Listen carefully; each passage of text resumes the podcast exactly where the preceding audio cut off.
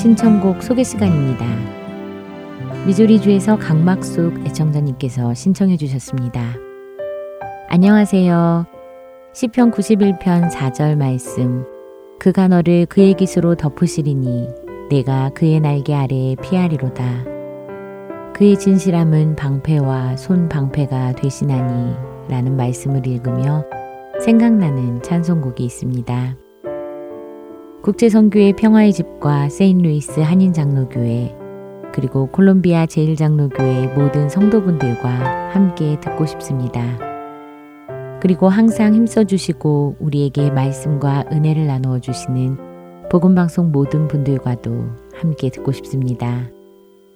너 근심 걱정 말아라 라는 찬송곡을 신청합니다. 이 찬송과 함께 하나님을 깊이 생각하고 싶습니다. 신청해주신 너 근심 걱정 말아라 찬양 듣고 돌아오겠습니다.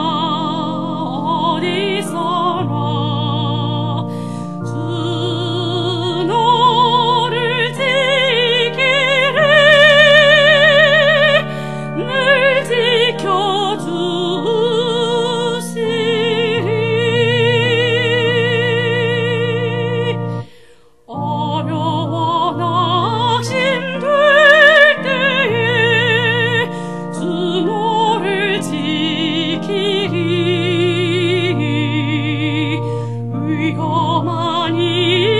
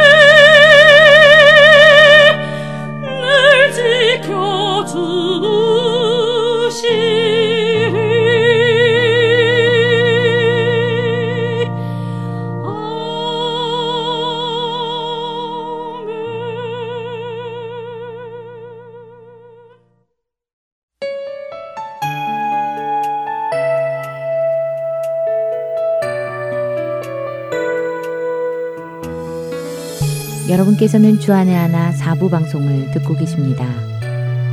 주안의 하나 4부에서는 지난 방송들 중에서 신앙에 도움이 될 만한 프로그램들을 모아서 다시 방송해 드리고 있습니다. 이번 시즌에는 먼저 2015년 1월부터 6월까지 방송된 산상수훈과 2016년 1월부터 3월까지 방송된 성경적 찬양 시즌 1 그리고 2016년 10월부터 2017년 3월까지 방송된 김경환 목사님의 요한복음 강해가 준비되어 있습니다. 바로 이어서 산상수훈 함께 하시겠습니다.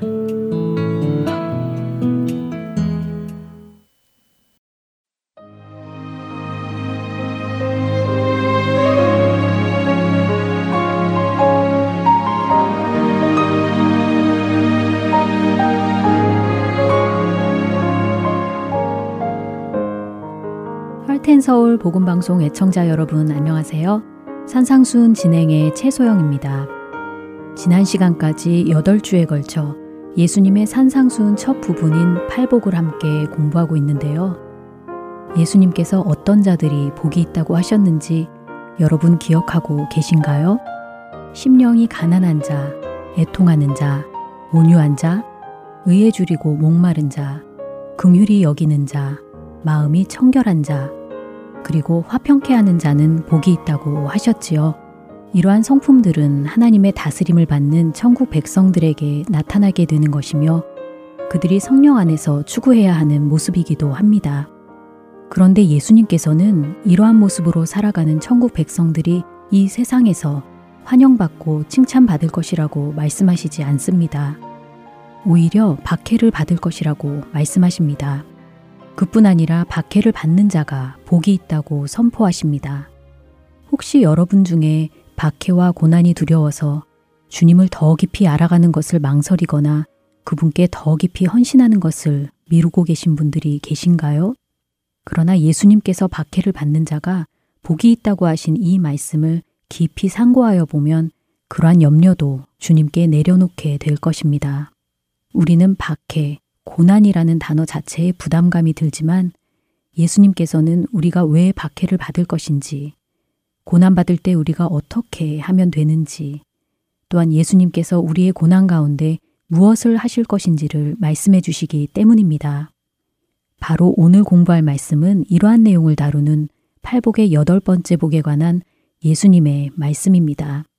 마태복음 5장 10절부터 12절입니다. 의를 위하여 박해를 받은 자는 복이 있나니 천국이 그들의 것임이라. 나로 말미암아 너희를 욕하고 박해하고 거짓으로 너희를 거슬러 모든 악한 말을 할 때에는 너희에게 복이 있나니 기뻐하고 즐거워하라. 하늘에서 너희의 상이 큼이라. 너희 전에 있던 선지자들도 이같이 박해하였느니라. 앞에 나왔던 팔복의 첫 번째부터 일곱 번째까지의 복들은 모두 천국 백성들의 내적 성품과 모습에 관한 것으로 이러이러한 자 혹은 이렇게 하는 자라고 묘사하는 반면 여덟 번째 복인 의를 위하여 박해를 받은 자는 성품이 아니라 외부로부터 박해라는 영향을 받게 되는 자를 말합니다. 또한 10절에서 의를 위하여 박해를 받은 자라고 앞에 일곱 가지 복에서와 마찬가지로 3인칭으로 쓰였던 것이 11절에서는 너희를 욕하고 너희를 거슬러 너희에게 복이 있나니 라는 2인칭으로 쓰여 있습니다. 이것은 결국 예수님이 산상수훈을 주신 대상, 즉 제자들이 필연적으로 박해를 받게 될 것이라는 말씀이지요. 그리고 성경을 통하여 예수님의 산상수훈을 듣고 있는 천국 백성된 우리들에게도 동일하게 말씀하고 계신 것입니다. 너희는 이 세상으로부터 박해를 받을 것이다. 라고요. 그렇다면 무엇 때문에 박해를 받는다고 말씀하시나요? 10절과 11절에서 말씀하신 대로 의를 위하여 그리고 예수님으로 말미암아 박해를 받는다는 것입니다. 즉 우리가 세상의 가치관대로 살지 않고 예수님의 말씀대로 살아갈 때 그래서 우리의 모습이 세상과 구별될 때 세상은 우리를 박해할 것이라는 말씀입니다. 예수님 말씀대로 살아갈 때 세상은 왜 우리를 박해하는 것일까요? 예수님은 그 이유가 세상이 나를 미워하기 때문이라고 요한복음 15장에서 말씀하여 주십니다. 요한복음 15장 18절부터 20절의 일부입니다. 세상이 너희를 미워하면 너희보다 먼저 나를 미워한 줄을 알라. 너희가 세상에 속하였으면 세상이 자기의 것을 사랑할 것이나 너희는 세상에 속한 자가 아니요. 도리어 내가 너희를 세상에서 택하였기 때문에 세상이 너희를 미워하느니라. 사람들이 나를 박해하였은즉 너희도 박해할 것이요. 도대체 세상은 왜 예수님을 미워할까요?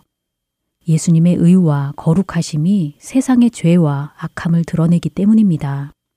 사도행전에 등장하는 스데반의 이야기는 세상이 예수님을 미워하여 예수님을 증거하는 자를 어떻게 박해하는지 잘 보여주고 있습니다. 여러분 모두 스테반이 어떻게 죽임을 당했는지 잘 알고 계실 것입니다. 스테반이 지혜와 성령으로 말하는 것을 능히 당해낼 수 없던 어떤 사람들이 거짓 증인을 세워 스테반을 신성 모독죄로 기소합니다.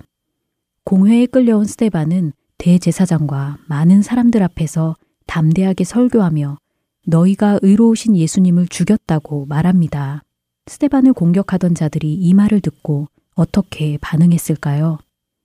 그들이 이 말을 듣고 마음에 찔려 그를 향하여 이를 갈았다고 사도행전 7장 54절에 기록되어 있습니다. 마음에 찔려 돌이키고 회개하는 것이 아니라 그를 향하여 이를 갈고 결국은 돌로 쳐서 죽였다는 것입니다. 이것이 바로 세상에 속한 자의 모습입니다.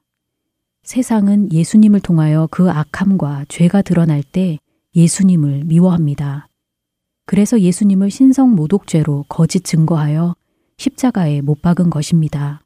그리고 세상이 아니라 예수님께 속한 스데반도 예수님과 같이 세상으로부터 미움을 받고 박해를 받은 것입니다. 그렇기 때문에 우리가 세상에서 박해를 받는다는 것은 우리가 그리스도께 속해 있다는 확실한 증거입니다. 우리가 하나님의 다스림을 받는 천국 백성이며 예수님을 따르는 그의 제자라는 증거입니다.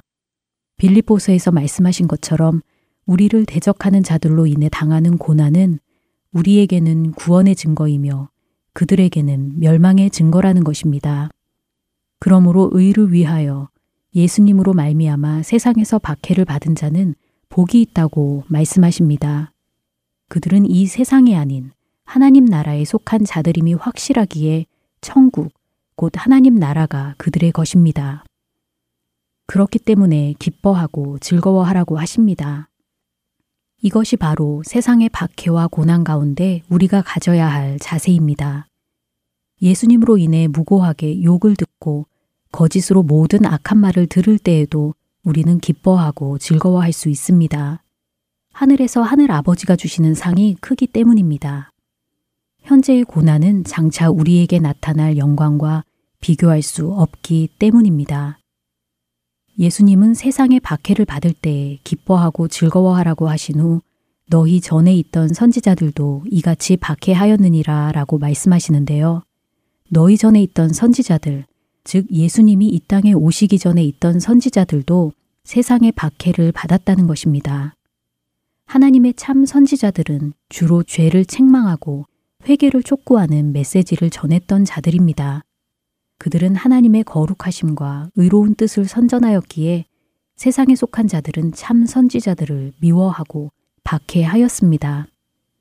예수님으로부터 이 말씀을 듣고 있던 예수님의 제자들은 주님의 말씀대로 세상에서 정말 미움과 박해를 받았을까요? 예수님께서 부활하시고 승천하신 후 예수님의 증인으로 보내심을 받아 사도가 된 제자들은 정말 주님의 말씀대로 박해를 받았습니다.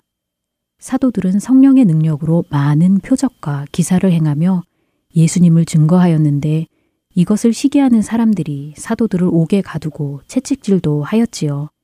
그리고 사도들은 정말 예수님의 말씀대로 기뻐하고 즐거워하였습니다. 사도행전 5장 41절 말씀입니다. 사도들은 그 이름을 위하여 능욕받는 일에 합당한 자로 여기심을 기뻐하면서 공회 앞을 떠나니라. 산에서 예수님의 말씀을 듣고 있던 제자들, 의를 위하여 예수님으로 말미암아 박해를 받은 자는 복이 있다고 하신 말씀을 듣고 있던 예수님의 참 제자들은 정말 그 말씀대로 박해를 받았고 그 말씀대로 기뻐하며 즐거워하였습니다. 그리고 모두 예수님을 증거하는 삶을 살다 순교하고 예수님께서 약속하신 천국을 소유한 자들이 되었습니다. 제자들이 산에서 예수님의 이 말씀을 처음 들었을 때 정말로 자신들이 그렇게 되리라고 상상하고 기대했을까요? 세상의 박해를 기쁨으로 감당하겠다고 자신있게 말할 수 있었을까요? 아마 그렇지 않았을 것입니다. 어쩌면 지금 우리들도 제자들이 산에서 예수님의 말씀을 듣고 있었을 때와 같은 상태일지도 모릅니다. 그러나 우리가 이 세상에서 성령을 쫓아 예수님의 참 제자로 살아갈 때에 주님은 우리를 그분이 원하시는 모습으로 변화시켜 주실 것입니다. 지금도 어떤 곳에서는 많은 이들이 예수를 믿는다는 이유로 박해를 받고 죽임을 당하고 있습니다. 우리가 살고 있는 이곳에서도 예수를 믿는 것 때문에 비난과 불이익을 당하는 경우를 종종 봅니다. 마태복음 24장에서 예수님은 마지막 때의 징조를 말씀하시며 너희가 내 이름 때문에 모든 민족에게 미움을 받으리라고 하십니다. 우리가 그러한 박해를 당할 때에 의를 위하여 나를 말미암아 박해를 받은 자는 복이 있나니 천국이 그들의 것임이라고 하신 예수님의 말씀을 소망하는 저와 여러분 되시길 간절히 기도합니다. 이제 팔복의 말씀을 모두 마쳤습니다. 팔복을 누리는 천국 백성들은 이 세상에서 어떤 영향력을 끼치며 살아야 하는지에 관한 내용이 바로 빛과 소금에 관한 말씀입니다. 다음 시간에 그 내용을 함께 공부하도록 하겠습니다. 여러분 안녕히 계세요.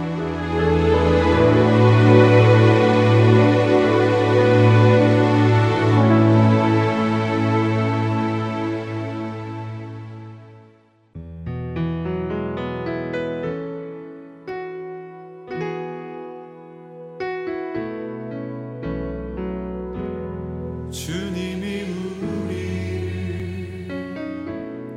빛으로 부르셨으니 부르심 따라서 나 살기 원해. 거룩한 나라요 주께서 택한 백성이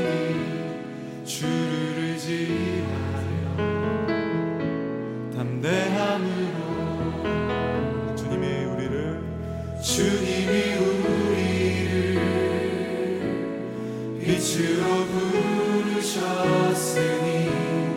부르심 따라서 나 살기 원해.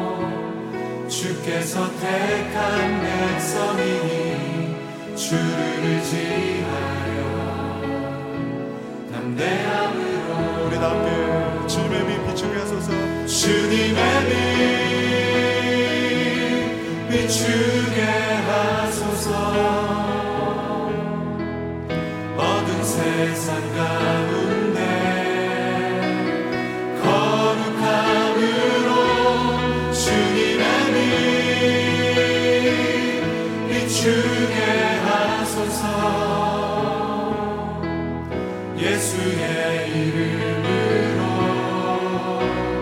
이 이름으로 고백하면서 주님의 빛 주님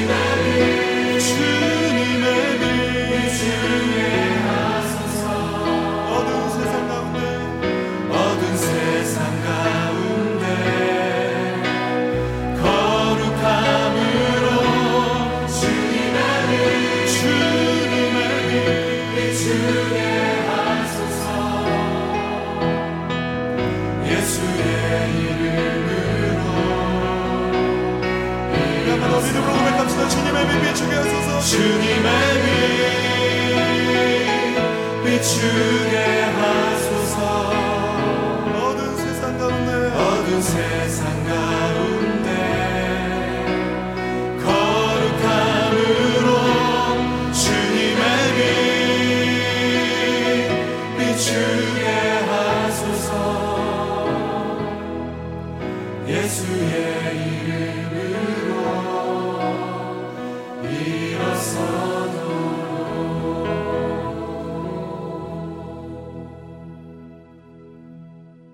계속해서 성경적 찬양 시즌 1으로 이어드립니다.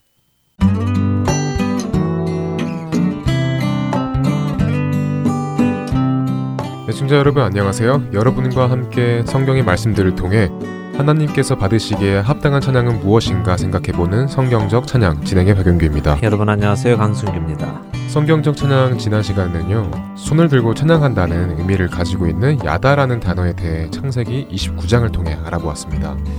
예수님의 조상이 되시는 유다의 이름에 그런 의미가 있다는 것을 알게 되었습니다. 그랬죠. 어, 그리고 남편에게 사랑받지 못했던 레아. 그러나 자신을 사랑하시고 케어해 주셨던 하나님을 깨달아 알게 되어서 그분께 두 손을 들고 나아가는 레아의 모습 속에서 우리는 야다라는 찬양의 참 모습을 보게 되었습니다.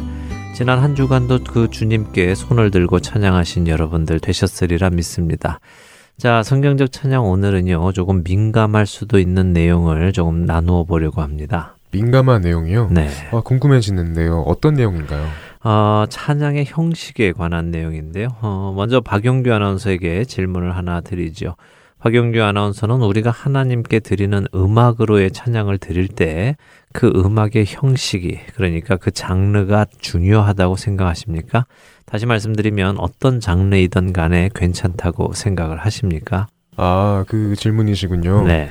어, 사실 그 질문에 저는 딱 부러지게 뭐 예 혹은 아니오라고 대답을 할 수가 없더라고요. 어, 저도 사실 오래 생각해 본 이슈였거든요. 네. 생각해 보면 어떤 장르는 괜찮을 것 같은데 또 어떤 장르는 안 될 것 같고요. 그렇지만 그렇게 괜찮을 것 같고 안 괜찮을 것 같은 구분의 기준도 성경적인 것이 아니라 제 개인적인 생각이기 때문에 음. 맞다 틀리다라고 다른 사람들에게 말할 수 없더라고요. 네. 이런 부분에 대해 성경에 답이 있나요? 아, 아마 그 질문은 성경적으로 찬양을 드리려고 하는 모든 예배자들의 고민이 아닐까 싶습니다. 정말 성경에서 발라드는 오케이, 소프트락은 오케이, 힙합은 no, 헤비메탈은 no 이렇게 구분을 딱 해주시면 정말 좋을 텐데요. 그런 것이 없지요. 아, 그러게 말이에요. 그렇게 성경에서 구분을 해주었다면 이런 고민을 할 필요도 없을 텐데 말입니다. 네, 그렇지만 또 이런 고민은요, 건강한 고민이라고 저는 믿습니다. 하나님께 드리는 찬양이 하나님이 받으시기에 합당한 것이어야 한다는 생각이 마음 안에 있기 때문에 이런 고민을 하겠지요. 어, 세들백 교회의 유명한 목사님이신 릭 워렌 목사님은 그의 책에서 이런 이야기를 하셨습니다. 크리스천 뮤직이란 없다. 크리스천 가사만 있을 뿐이다. 라고요. 아, 네. 저도 그 글 읽어봤습니다. 그분은 성공한 목회자로도 유명하신 분인데, 네. 그럼 그분 말씀대로 장르는 상관이 없고 가사만 성경적이면 된다라는 것이군요. 그렇게 생각하세요? 어, 사실 전에는 그렇게 생각했었는데요. 네. 시간이 지날수록 꼭 그렇지는 않다는 생각도 들더라고요. 음, 그럼 어떤 때에 그렇지 않다라고 생각이 되십니까? 그러니까 성경적인 가사만 있으면 뭐 장르는 어떻든 상관없다는 것이요. 네. 극단적인 경우 아주 시끄럽고 지저분한 헤비메탈 사운드에 담아낼 수 있을까 생각해 보면 그렇다고 동의할 수 없다는 것이죠. 네, 무슨 말씀인지 이해가 갑니다. 사실 우리 한국 기독교인들은요, 잘 모르지만 미국 기독교인들 중에는 헤비메탈 찬양을 듣는 사람이 생각보다 많습니다. 헤비메탈 찬양이라고 하면 한국인에게 알려진 팀이 Stryper라는 팀 정도인데요.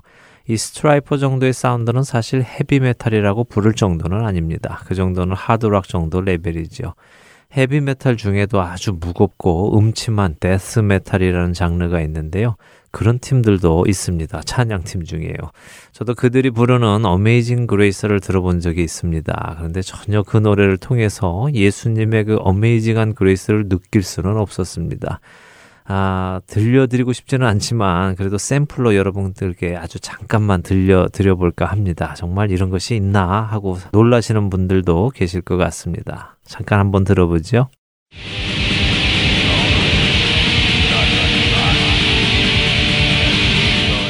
아, 죄송합니다. 이건 정말 더 이상 들려드릴 수가 없겠네요. 아, 이건 좀 아닌 것 같습니다. 예, 좀 그렇지요. 어, 이건 좀 아닌 것 같지요. 어, 이런 것을 들으면서 주님의 은혜를 생각하고 묵상하게 됩니까?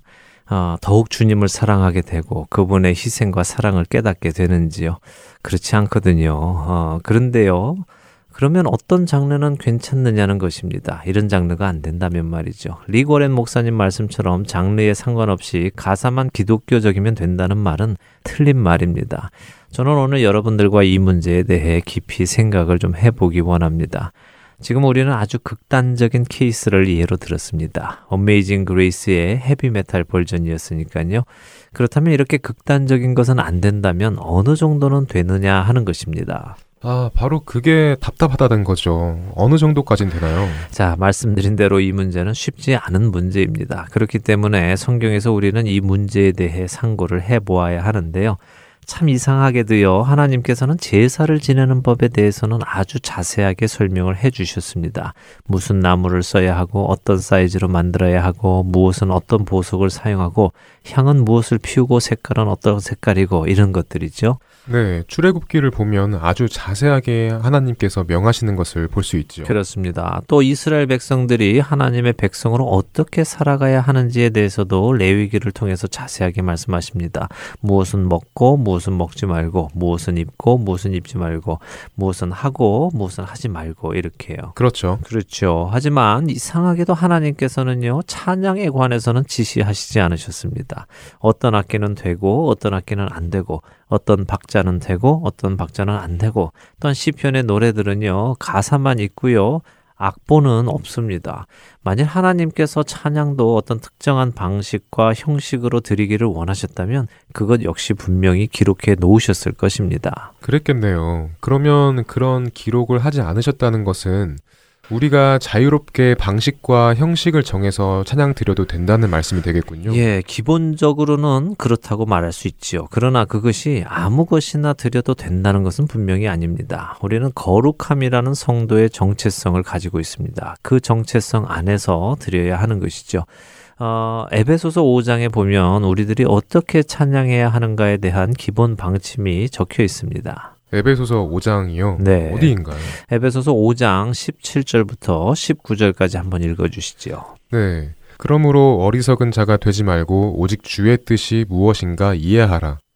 술 취하지 말라. 이는 방탕한 것이니 오직 성령으로 충만함을 받으라. 시와 찬송과 신령한 노래들로 서로 화답하며 너희의 마음으로 주께 노래하며 찬송하며. 네. 바울 사도가 에베소 교인들에게 권면하는 내용입니다. 이 본문에서 우리는 찬양에 대한 성경의 기본 원칙을 몇 가지 볼 수 있습니다. 먼저는 어리석은 자가 되지 말고 오직 주의 뜻이 무엇인가 이해하라 하는 것입니다. 사실 이것을 온전히 이해하시려면 에베소서 전체를 읽어 보셔야 합니다. 그것은 여러분께서 직접 좀 읽어 보시기를 부탁을 드리고요. 그 내용을 제가 한마디로 요약해 드린다면 거룩하라라는 말씀입니다. 세상과 구별되라는 말씀이죠. 주님을 기쁘시게 할 것이 무엇인가 시험해 보라고 말씀하십니다. 우리가 지난 몇 시간 동안 나눈 이야기가 있습니다. 찬양은 누구에게 드리는 것입니까? 그 대상이 누구입니까? 네, 찬양은 하나님께 드리는 것이죠. 네. 사람이 기분이 좋아지거나 위로받거나 하기 위해서 드리는 것이 아니라는 것을 가장 먼저 나누었던 것 같습니다. 그렇습니다. 나는 이런 장르의 음악이 좋아. 그래서 나는 이런 장르로 찬양을 할 거야. 라고 하는 것이 하나님을 기쁘시게 하기 위함인지 아니면 나를 기쁘게 하기 위함인지 먼저 확인해 보아야 할 것입니다. 그런데요, 이런 이슈가 나오면 늘 음. 떠오르는 질문이요. 네. 세상적인 장르로 찬양을 드릴 때에도 은혜 받는 사람이 있다는 것인데요. 네. 이런 것은 어떻게 되느냐 하는 것입니다. 하나님께서 기뻐하시지 않는 방법으로 찬양을 드리는데도 변화되는 사람이 있다는 사실 말입니다. 네. 사실 저도 그런 사람 중에 하나이거든요. 예, 부인하지 않습니다. 저 역시 마찬가지였습니다. 어, 저는 처음 교회 사부 찬송가를 들었을 때요, 그것이 너무 싫었습니다. 아주 고리타분하고 아무 느낌도 없었기 때문에 그렇지요. 그런데 젊은 사람들이 하는 찬양을 들었을 때 너무 놀랐습니다. 와, 교회에도 이런 음악이 있구나 하고요. 나쁘지 않은데 했지요. 어, 그렇게 찬양이라는 음악에 저는 입문을 했습니다. 그런데요, 우리가 구분하지 못하는 것이 있습니다. 우리가 구분하지 못하는 것이 있다고요? 네. 그게 무엇인가요? 그것은 음악이 우리에게 은혜를 준 것이 아니라 주님께서 우리에게 은혜를 주신다는 것입니다. 이것을 잘 구분하지 못하는 것 같습니다. 음악은요, 도구입니다. 음악 자체가 우리에게 은혜를 주는 것은 아니다는 말씀입니다. 아, 그렇군요. 음악이 은혜를 주는 것이 아니라 하나님께서 음악을 통해 은혜를 주시는 것인데 그것을 깜빡하고 있었네요. 그렇죠. 예, 잘 생각해 보세요. 얼마 전에 기독교 신문에서 포르노 배우가 회심을 하고 주님께로 돌아왔다는 기사를 읽었습니다. 포르노 배우가요? 네. 와, 흔치 않은 일이네요. 흔치 않지요. 어, 그러나 실제로 일어났고요. 그 사람은 자신이 포르노 업계에 있는 동안 주님을 찾았더니 주님께서 만나 주셨다라고 신앙 고백을 했습니다. 그렇지만 우리 중에 어느 누구도 포르노가 그에게 은혜를 주었다고 말하지는 않을 것입니다. 당연하죠. 예, 그럼 당연하죠. 음악도 마찬가지입니다. 찬양에서의 음악의 본질은요, 주께 나의 마음을 고백하는 도구이지 주체가 될 수는 없습니다. 그래서 우리가 이것을 잘 구분해야 하는 것입니다. 때때로 찬양을 부르다 눈물을 흘리는 경우도 있고요. 또 눈물을 흘리는 사람을 자주 보기도 합니다. 그러나 우리는 분명히 점검해야 합니다. 나의 이 눈물이 음악이 주는 감정의 결과인지 아니면 하나님께로부터 오는 은혜의 결과인지 말입니다. 자, 그리고요, 두 번째로 에베소서는 지금 우리에게 술 취하지 말고 오직 성령으로 충만함을 받으라고 하십니다. 술 취하지 말라고 하는 말씀을 문자 그대로만 받아들여서요, 술만 안 취하면 된다고 생각할 사람은 없습니다. 술에도 취하지 말아야 하고, 담배에도 취하지 말아야 합니다. 세상 문화에도 취하지 말고, 음악에도 취하지 말아야 합니다. 더 나아가서, 나 자신에게도 취하지 말아야 합니다. 도취되어서는 안 된다는 것이죠. 대신 오직 성령으로만 충만함을 받아야 한다는 말씀입니다. 내 안에 성령님 외에 그 어떤 것도 지배하지 말도록 하라는 말씀이군요. 네. 음악의 형식도 내가 사용하는 악기도 나의 목소리도 그 어느 것에도 영향받지 말고 오직 성령의 충만함 속에 있어야 한다는 말씀이네요. 맞습니다. 바로 이럴 때에 우리에게 시와 찬송과 신령한 노래들로 서로 화답하며 우리의 마음으로 주께 노래하며 찬송하게 되는 것이죠. 이것이 찬양을 하는 사람이 가져야 할 가장 기본적인 덕목이라고 저는 믿습니다. 그런 것 같습니다. 우리가 찬양을 드릴 때 어떤 장르의 음악을 가지고 드리느냐 하는 문제보다 더 중요한 것은 먼저 내가 어떤 상태에서 찬양을 드리냐 하는 문제가 더 중요한 것이라고 생각이 됩니다. 네. 그렇다면 결국 성령 충만함 안에서 찬양을 드리면 그것이 어떤 장르가 되던 괜찮다고 이해할 수 있겠네요. 네, 기본적으로는 그렇죠. 우리가 만일 성령에 충만하여 성령님께서 이끄시는 대로 찬양을 드린다면요. 우리는 나의 기호에 맞는 찬양을 하지 않고요. 하나님께서 기뻐하시는 또 성령님께서 기뻐하시는 찬양의 장르를 찾게 될 것입니다. 자, 조금 더 이해하기 쉽게 이런 예를 들어볼게요. 기독교인은 영화를 만들 수 있습니까? 영화로 하나님께 영광을 돌려드릴 수 있을까요? 당연히 된다고 생각하는데요. 음. 실제로 성경적인 영화 또 크리스천 영화를 만드는 분들도 많이 계시잖아요. 네. 얼마 전 본 워룸이나 뭐 not dead 같은 영화들도 다 그런 영화들이잖아요. 맞습니다. 크리스천들은요, 영화라는 도구를 사용할 수 있습니다. 그 영화라는 도구를 통하여 하나님께 영광을 돌려드리고 또 예수 그리스도의 복음을 사람들에게 전할 수도 있습니다. 그런데요, 그렇게 하나님의 뜻에 사용되는 영화에 사람을 잔인하게 살육하는 장면을 마치 호러 무비처럼 신랄하게 표현해야 할 이유가 있을까요? 또는 아담과 하와의 배드신 같은 것을 적나라하게 찍어서 관객에게 보여주어야 할 이유가 있을까요? 글쎄요. 그럴 필요는 없을 것 같습니다. 아니, 필요가 없다기보다 오히려 그래서는 안 된다고 생각됩니다. 네. 꼭 그런 장면을 눈으로 보여주어야 할 이유는 없으니까요. 세상 영화에서 그런 장면을 보여주는 이유는 관객으로 하여금 자극을 받게 하려는 것이잖아요. 네. 하지만 하나님의 뜻에 사용되는 영화에 그런 자극적인 장면을 넣어서는 안 된다고 생각합니다. 그렇습니다. 저도 그렇게 생각합니다. 어, 말씀하신 대로 영화 안에 자극적인 장면을 넣는 것은 말 그대로 자극을 주기 위해서입니다. 자극을 주어서 그 자극이 사람에게 감정을 더 격하게 만드는 것이죠. 그래서 사람들은 자극적인 장면이 많을수록 재미있다고 생각하고 또 흥미진진하다고 느끼기도 합니다.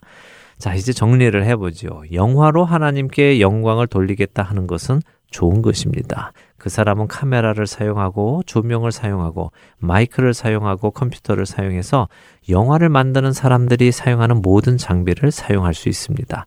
그러나 찍는 내용은 같지 않지요. 만들어내는 씬은 같지 않다는 것입니다. 그 사람은 사람들에게 자극을 주기 위해서 영화를 찍지 않습니다. 아, 그러니까 우리 크리스찬 찬양도 같은 맥락으로 생각하면 된다는 말씀이군요. 네. 같은 악기를 사용하고 방식을 사용한다 하더라도 그 내용은 같지 않다, 목적이 같지 않다는 말씀이군요. 네. 사람들에게 자극을 주기 위해 음악을 사용하는 것이 아니라는 것이죠. 네, 그렇습니다. 아, 우리가 사용하는 음악이 사람의 감정에 자극을 주거나 그들의 감정에 인위적인 감동을 주기 위해 사용되어서는 안 된다는 것입니다. 그렇다면 우리가 다시 생각해 볼 수 있겠지요. 우리는 왜 특정 장르를 사용하여 찬양을 하려고 합니까? 하나님을 위해서입니까? 아니면 그 음악 장르를 좋아하는 자신을 위해서 혹은 다른 관객들을 위해서입니까? 우리는 찬양이라는 음악을 들을 때 항상 내가 음악에 반응하고 있는지 아니면 하나님께 반응하고 있는지 점검해야 합니다. 특정 비트가 나올 때 내 발이 박자를 맞추고 고개가 까딱거려지기 시작하고 몸이 좌우로 흔들린다면 나는 주님 안에서 기뻐서 이렇게 하고 있는 것인가 아니면 음악이 나를 이렇게 만드는 것인가 확인해야 한다는 말씀입니다. 그래서 중요한 것이 무엇이냐 다시 성경으로 돌아가서요. 오직 성령으로 충만함을 받아야 한다는 것입니다. 네, 음악으로 충만함을 받는 것이 아니라 내 감정으로 충만함을 받는 것이 아니라 오직 성령으로 충만함을 받아야 한다는 에베소서의 말씀이 이해가 갑니다. 그렇습니다. 자, 마지막으로 우리가 생각할 것 하나만 말씀드리고 마치도록 하겠습니다. 우리가 성경을 읽는 이유에는 여러 가지가 있을 것입니다. 그러나 그 중에 가장 큰 이유는 하나님을 알기 위해서입니다. 하나님의 성품을 알기 위해서이지요.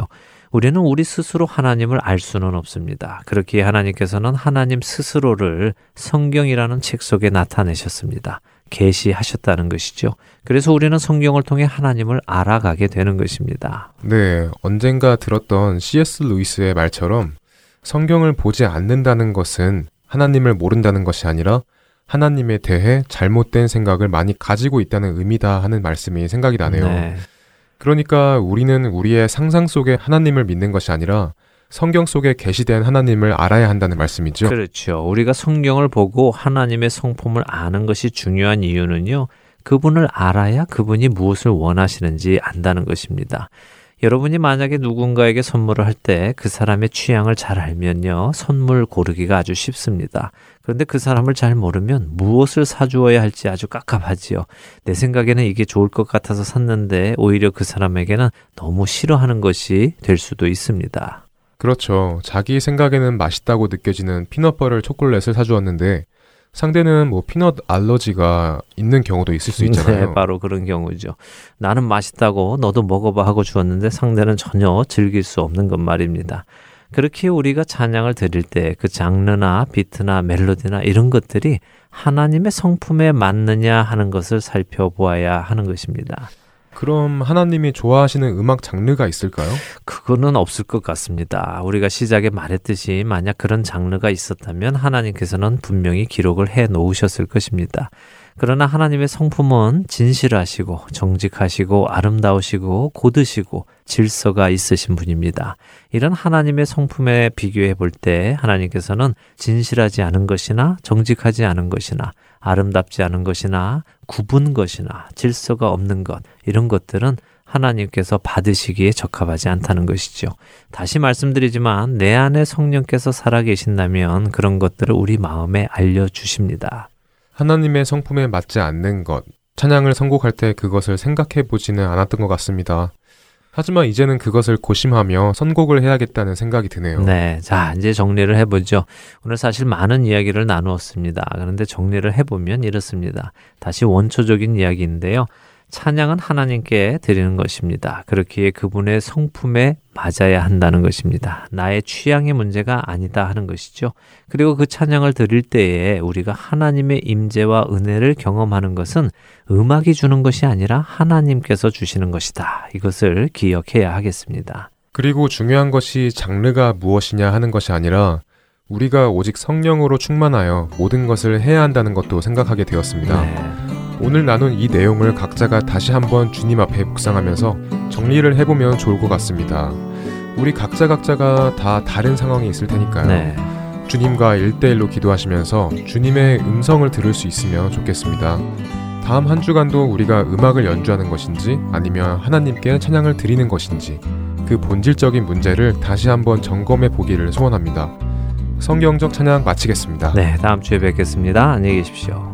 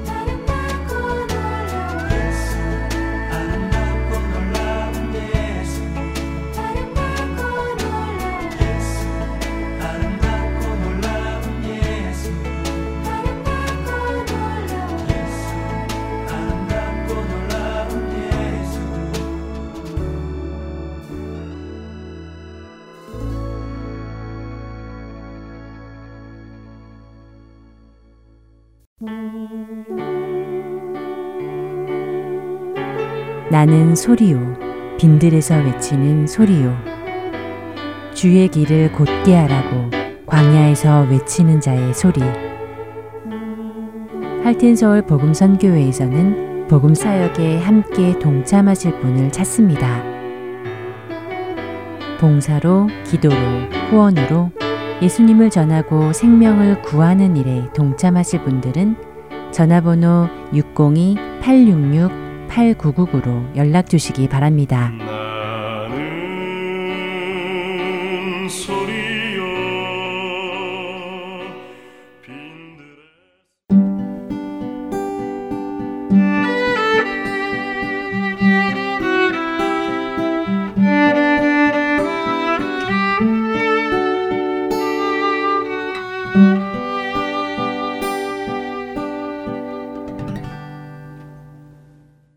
김경환 목사님께서 진행해 주시는 요한복음 강해로 이어집니다.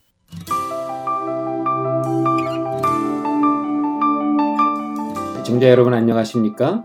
오늘은 요한복음 강해 아홉 번째 시간입니다. 예, 이제 오늘부터 요한복음의 표적의 책에 등장하는 일곱 개의 표적을 중심으로 함께 말씀을 나누겠습니다. 오늘은 요한복음 2장 1절에서 12절까지의 말씀이 되겠고요. 제목은 어, 새 창조입니다. 우리가 익히 들어서 알고 있는 말씀입니다. 그러나 오늘 우리는 이 말씀을 이해하기 위해서 예, 구약 이사야서의 한 말씀을 이해해야만 합니다. 이사야서 25장 6절부터 9절까지의 말씀입니다. 만군의 여호와께서 이 산에서 만민을 위하여 기름진 것과 오래 저장하였던 포도주로 연회를 베푸시리니 곧 골수가 가득한 기름진 것과 오래 저장하였던 맑은 포도주로 하실 것이며 또 이 산에서 모든 민족의 얼굴을 가린 가리개와 열방에 덮인 덮개를 제하시며 사망을 영원히 멸하실 것이라. 주 여호와께서 모든 얼굴에서 눈물을 씻기시며 자기 백성의 수치를 온 천하에서 제하시리라. 여호와께서 이같이 말씀하셨느니라. 그날에 말하기를 이는 우리의 하나님이시라. 우리가 그를 기다렸으니 그가 우리를 구원하시리로다. 이는 여호와시라 우리가 그를 기다렸으니 우리는 그의 구원을 기뻐하며 즐거워하리라 할 것이며. 자, 이 말씀은 이사야를 통해서 예언된 이스라엘 백성들의 그 마지막 잔치를 보여주는 말씀이에요. 자, 그때 만군의 하나님께서 시온산에서 하나님의 백성들을 위해서 잔치를 베풀어 주신다 말씀합니다.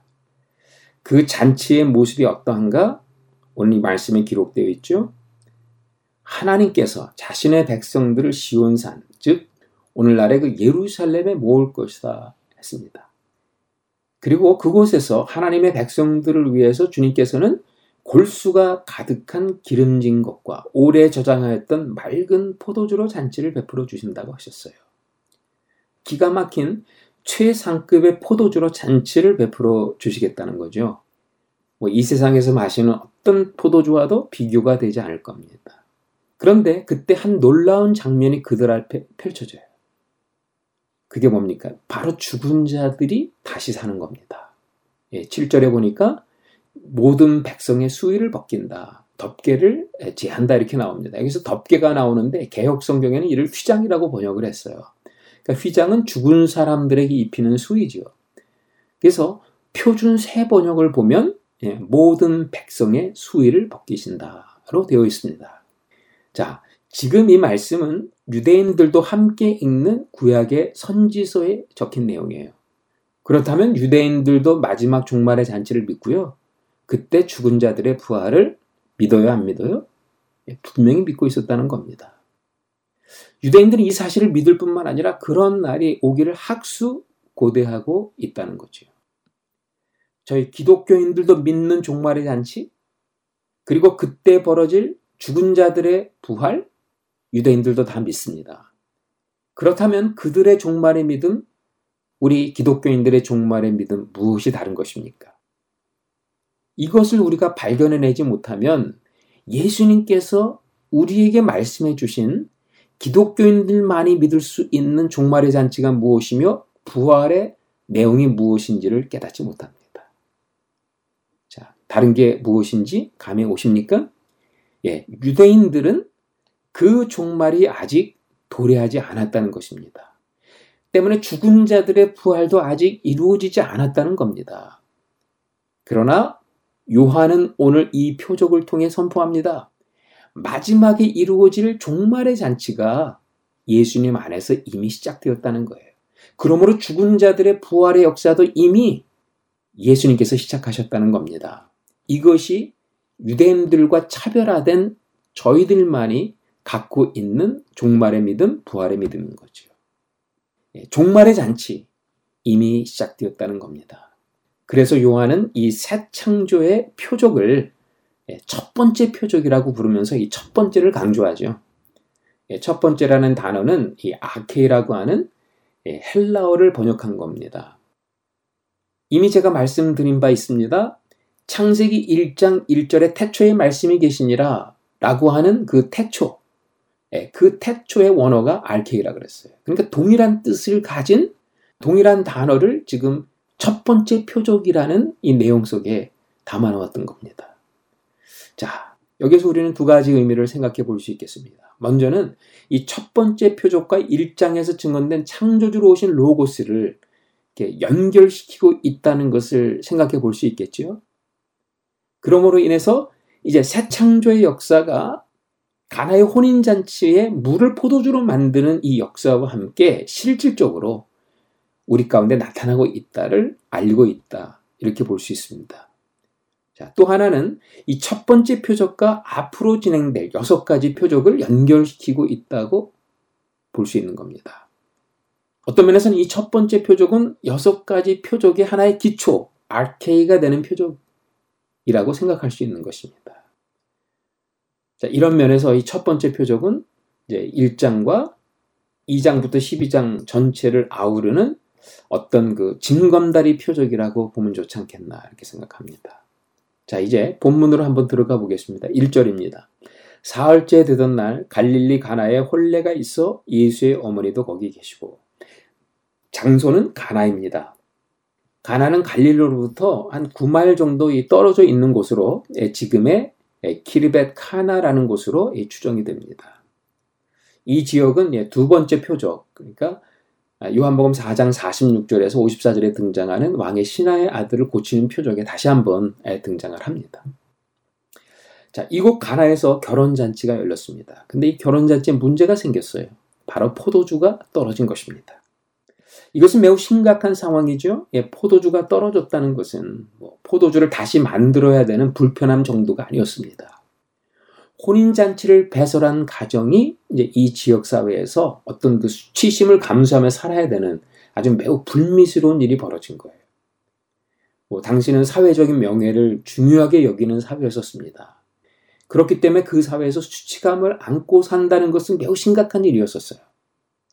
뿐만 아닙니다. 새로 결혼하는 당사자들에게 있어서 이 포도주가 떨어졌다고 하는 것은 하나의 불행의 징조로 여겨졌다고 합니다. 상당히 심각한 문제가 생긴 겁니다.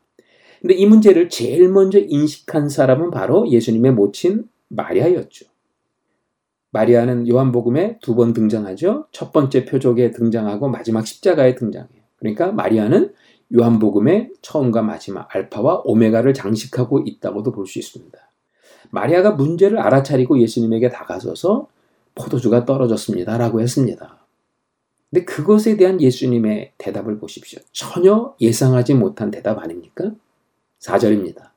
여자여, 나와 무슨 상관이 있습니까? 내 때가 이르지 아니하였나이다. 여자여라는 호칭은 굉장히 그 불순한 표현처럼 이렇게 들립니다. 예, 그러나 구약 성경 뭐 열왕기상 17장 18절이나 열왕기하 3장 13절 등을 보면 불순한 표현은 아닌 것 같아요. 그렇다고 해서 이 어머니와 아들 사이에 사용될 수 있는 호칭도 아닙니다.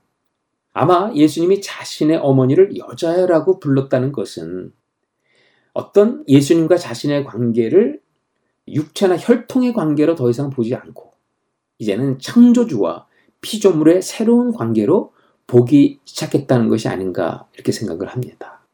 그리고 이어지는 말씀 나와 무슨 상관이 있습니까? 라는 내용은요. 나와 당신이 무슨 관계가 있습니까? 라는 의미입니다. 이것은 예수님의 사역에 있어서 예수님과 어머니 사이의 관계를 말한다고 하겠습니다.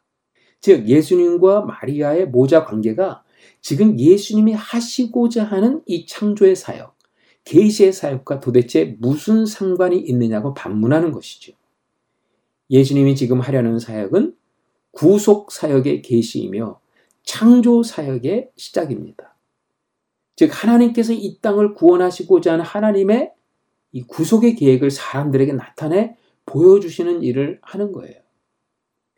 예수님의 이런 메시아적 사역에 어머니로서 기여할 수 있는 부분이 아무것도 없다는 뜻입니다. 여러분, 예수님이 하시는 일이 보이십니까? 예수님은 이 창조의 사역을 통해 어떤 그 구속적 계시를 나타내고 계신데 그 구속적 계시를 나타내기 전에 모든 인간의 개입을 철저히 차단하고 계셨다는 거예요.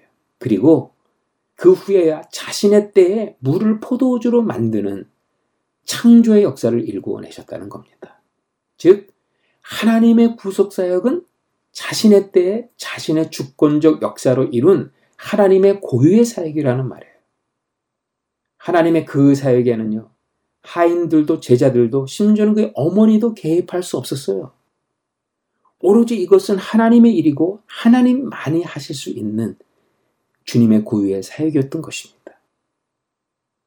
그래서 아무도 이 문제에 개입하지 않을 때 예수님은 물을 포도주로 만드는 창조의 사역을 하고자 했던 것입니다.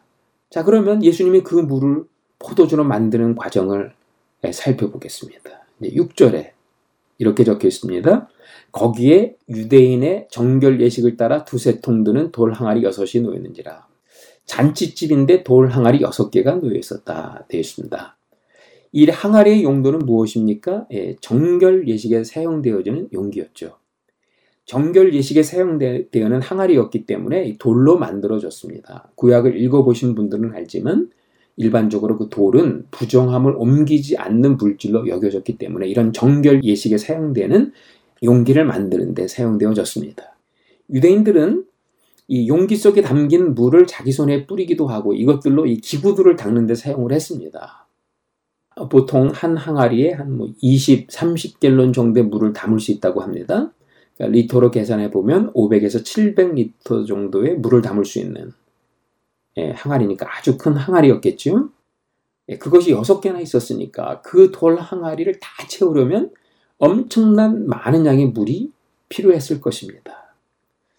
그 얘기는 뭐냐면 이 결혼식이 그만큼 많은 사람이 참석한 성대한 결혼식이었고 예수님이 성대한 결혼식에서 많은 사람이 보는 많은 증인이 보는 그 앞에서 물을 포도주로 만드는 창조의 사역을 감당하셨다는 겁니다. 자, 그러면 우리는 여기서 질문하게 됩니다. 유대인들은 혼인 예식에 왜 정결 예식에서 사용되어지는 물을 준비했을까요? 왜냐하면 유대인들에게 있어서 결혼식은 그냥 하나의 어떤 celebration이 아니라 하나의 예배였기 때문에 그런 겁니다. 자, 유대인들은 종말에 하나님이 시온산에 도래하셔서 이스라엘 백성들에게 잔치를 베풀어 주실 것을 믿어요. 그 잔치를 혼인 예식이라고 알고 있습니다. 그래서 유대인들은 결혼 예식에 참여할 때마다 이 마지막 종말의 혼인 잔치를 미리 당겨서 경험하는 것처럼 예식을 올렸다고 합니다. 이 혼인 잔치 역시 예배가 아니었을 것입니다. 자, 그런데 보십시오. 여기 그들의 예배에 사용되어진 물을 담은 항아리, 그 항아리가 몇 개였다고요? 중요한 포인트죠? 여섯 개였다는 겁니다. 6은 완전수 7에서 하나 모자란 불안전을 나타내는 숫자예요. 그런데 그 여섯 개의 돌 항아리가 그냥 텅텅 비어 있었다는 겁니다. 무엇을 상징하는 것입니까? 유대인들이 그들의 예배 속에 하나님께 나가기 위한 방법, 정결 예식을 위해 준비된 물로 자신을 찢고, 그리고 자기들의 의로 자기들의 종교 방법으로 하나님께 나아가는 그 방법은 불완전한 방법이었다는 거예요. 그 방법은 예수님이 오심으로 이미 지나가 버린 구시대의 방법이었다는 겁니다. 예수님은 하인들에게 그 불완전한 돌 항아리에 물을 아기까지 채우라 말씀했던 겁니다. 이는 텅 빈 돌 항아리에 물을 채우라는 말씀이었죠. 여러분, 여섯 개의 돌 항아리가 보여주는 존재감이 보이십니까? 당시 불완전한 유대 종교는 생명도 없고 맛도 없고 의미도 없었다는 겁니다. 그런데도 유대인들은 그 항아리의 물로 자기들을 정결케 할 수 있다고 믿고 하나님께 나아갔던 것입니다. 예수님은 그런 방식으로 하나님께 나아가는 것은 불완전한 구시대 종교 행위라고 지적하고 있었던 겁니다.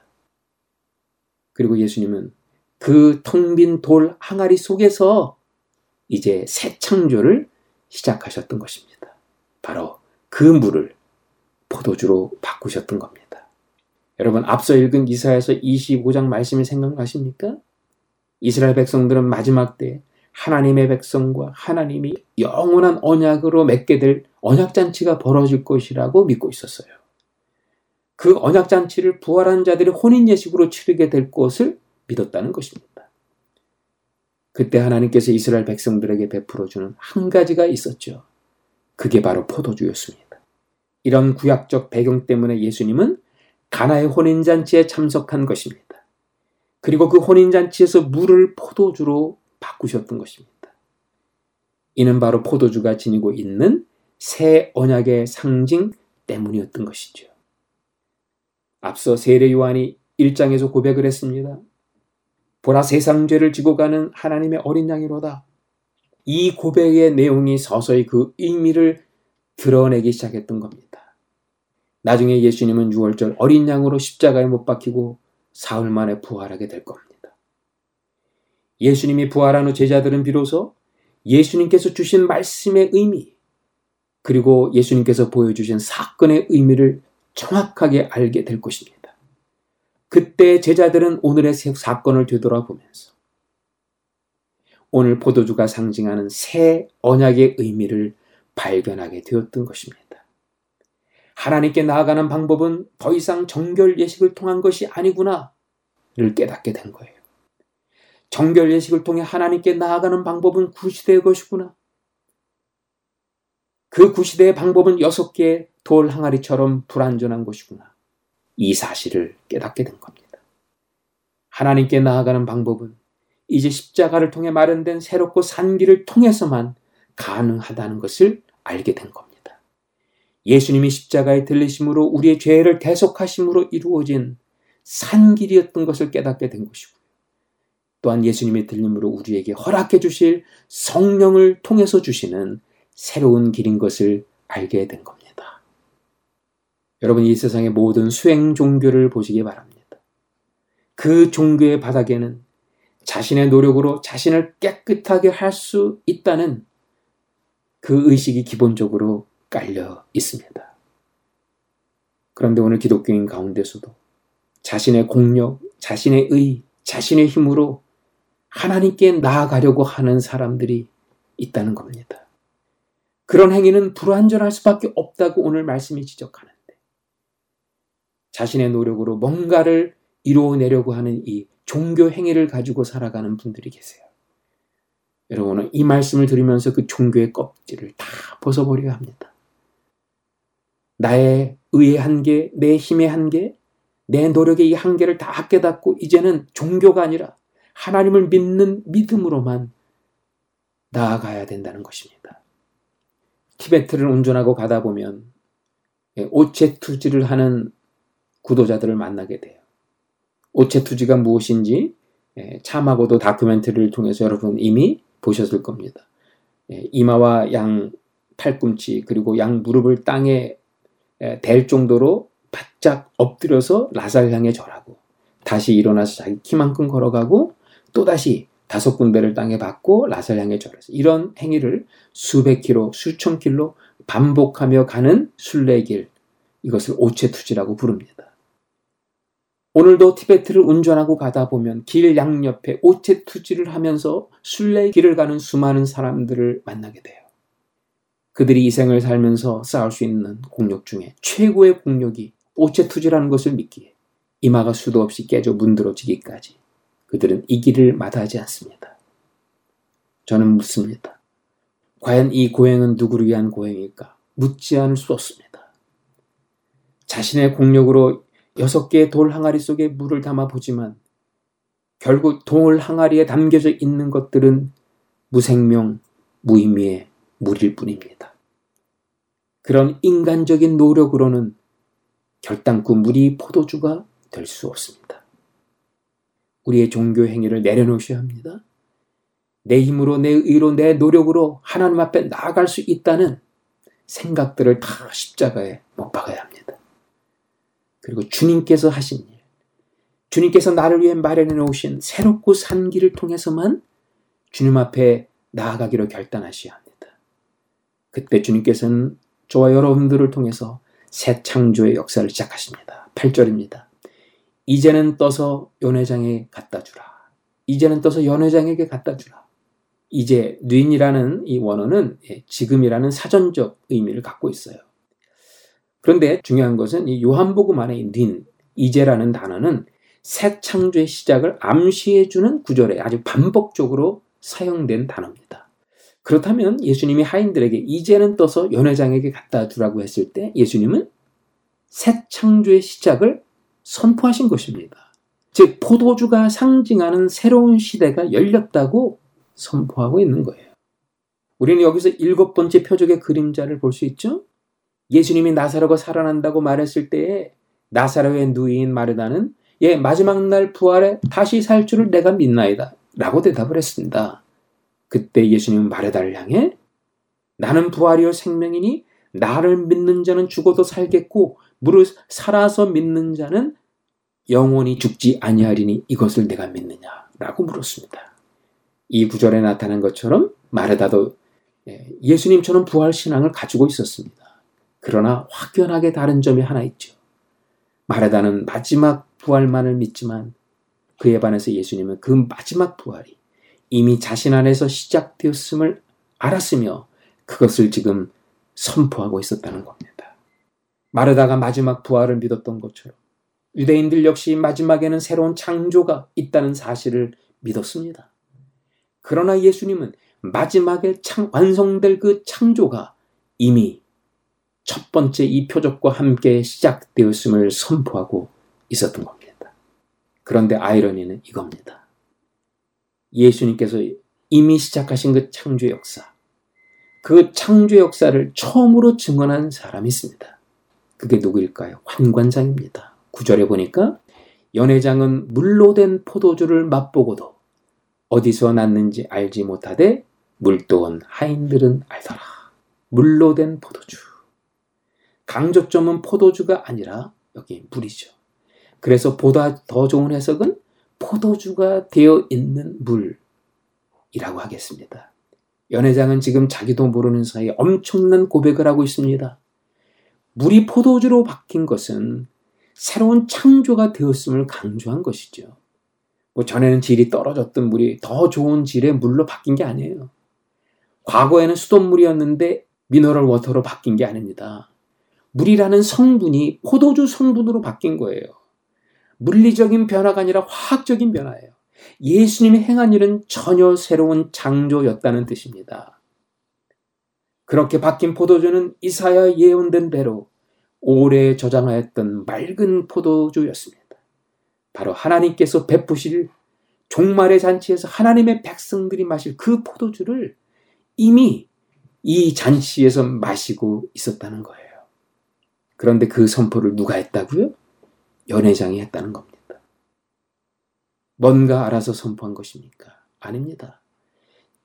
자기도 모르는 이야기를 내뱉었는데 내뱉은 그 말은 바로 예수님 안에서 시작된 새로운 창조 역사였다는 겁니다. 요한복음의 중요한 흐름이죠.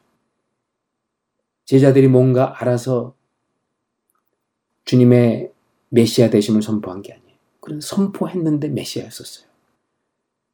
빌라도는 예수님을 심판하는 자리에 있으면서 보라 이 사람이라 하면서 새로운 아담으로 오신 예수님, 인자로 등극하실 그 예수님을 선포하지 않습니까? 제사장이 엉겹결에 내뱉은 그 말이 하나님의 뜻이 이루어짐을 온 세상에 선포합니다. 믿는 자, 불신자, 심지어는 대적하는 자들이 내뱉은 말인데 그들의 말을 통해 하나님의 뜻은 이 세상에 선포되어지고 있었다는 거예요. 하나님의 주도 속에서 하나님은 자신의 역사를 증거하고 계셨다는 것입니다. 오늘 말씀의 결론입니다. 2장 11절이죠. 영광을 나타내심에 제자들이 그를 믿으니라. 예수님의 영광이 나타나자 제자들은 그 영광을 보고 믿었습니다. 기적을 행했기에 영광이 드러난 것이 아닙니다. 이적을 통해 예수님의 참 신분이 드러났기에 영광이 나타났던 거예요. 영광은 참뜻 혹은 참 모습이라는 의미를 가지고 있습니다. 그러므로 제자들이 영광을 보고 예수님을 믿었다는 말은 물을 포도주로 만든 예수님이 누구인지를 발견하고 그 예수님을 똑바로 믿게 되었다는 의미입니다. 그렇습니다. 예수님은 새 창조를 시작하신 분이었다는 거예요. 그러므로 그 새 창조를 완성하실 분이었다는 것입니다.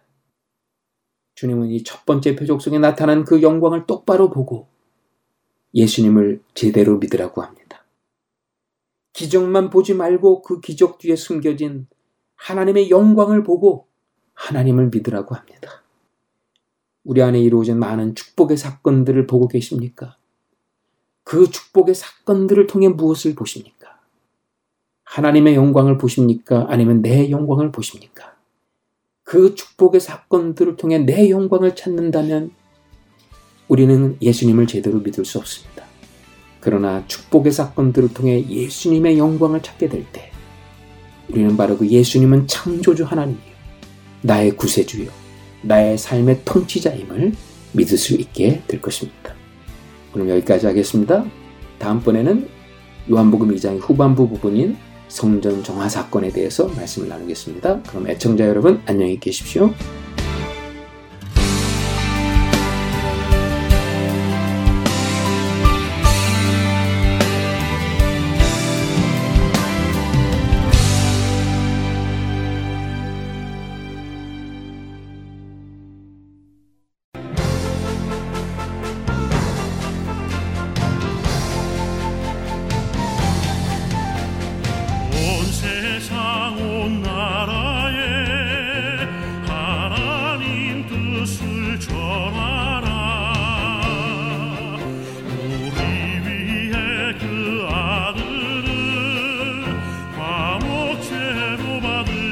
on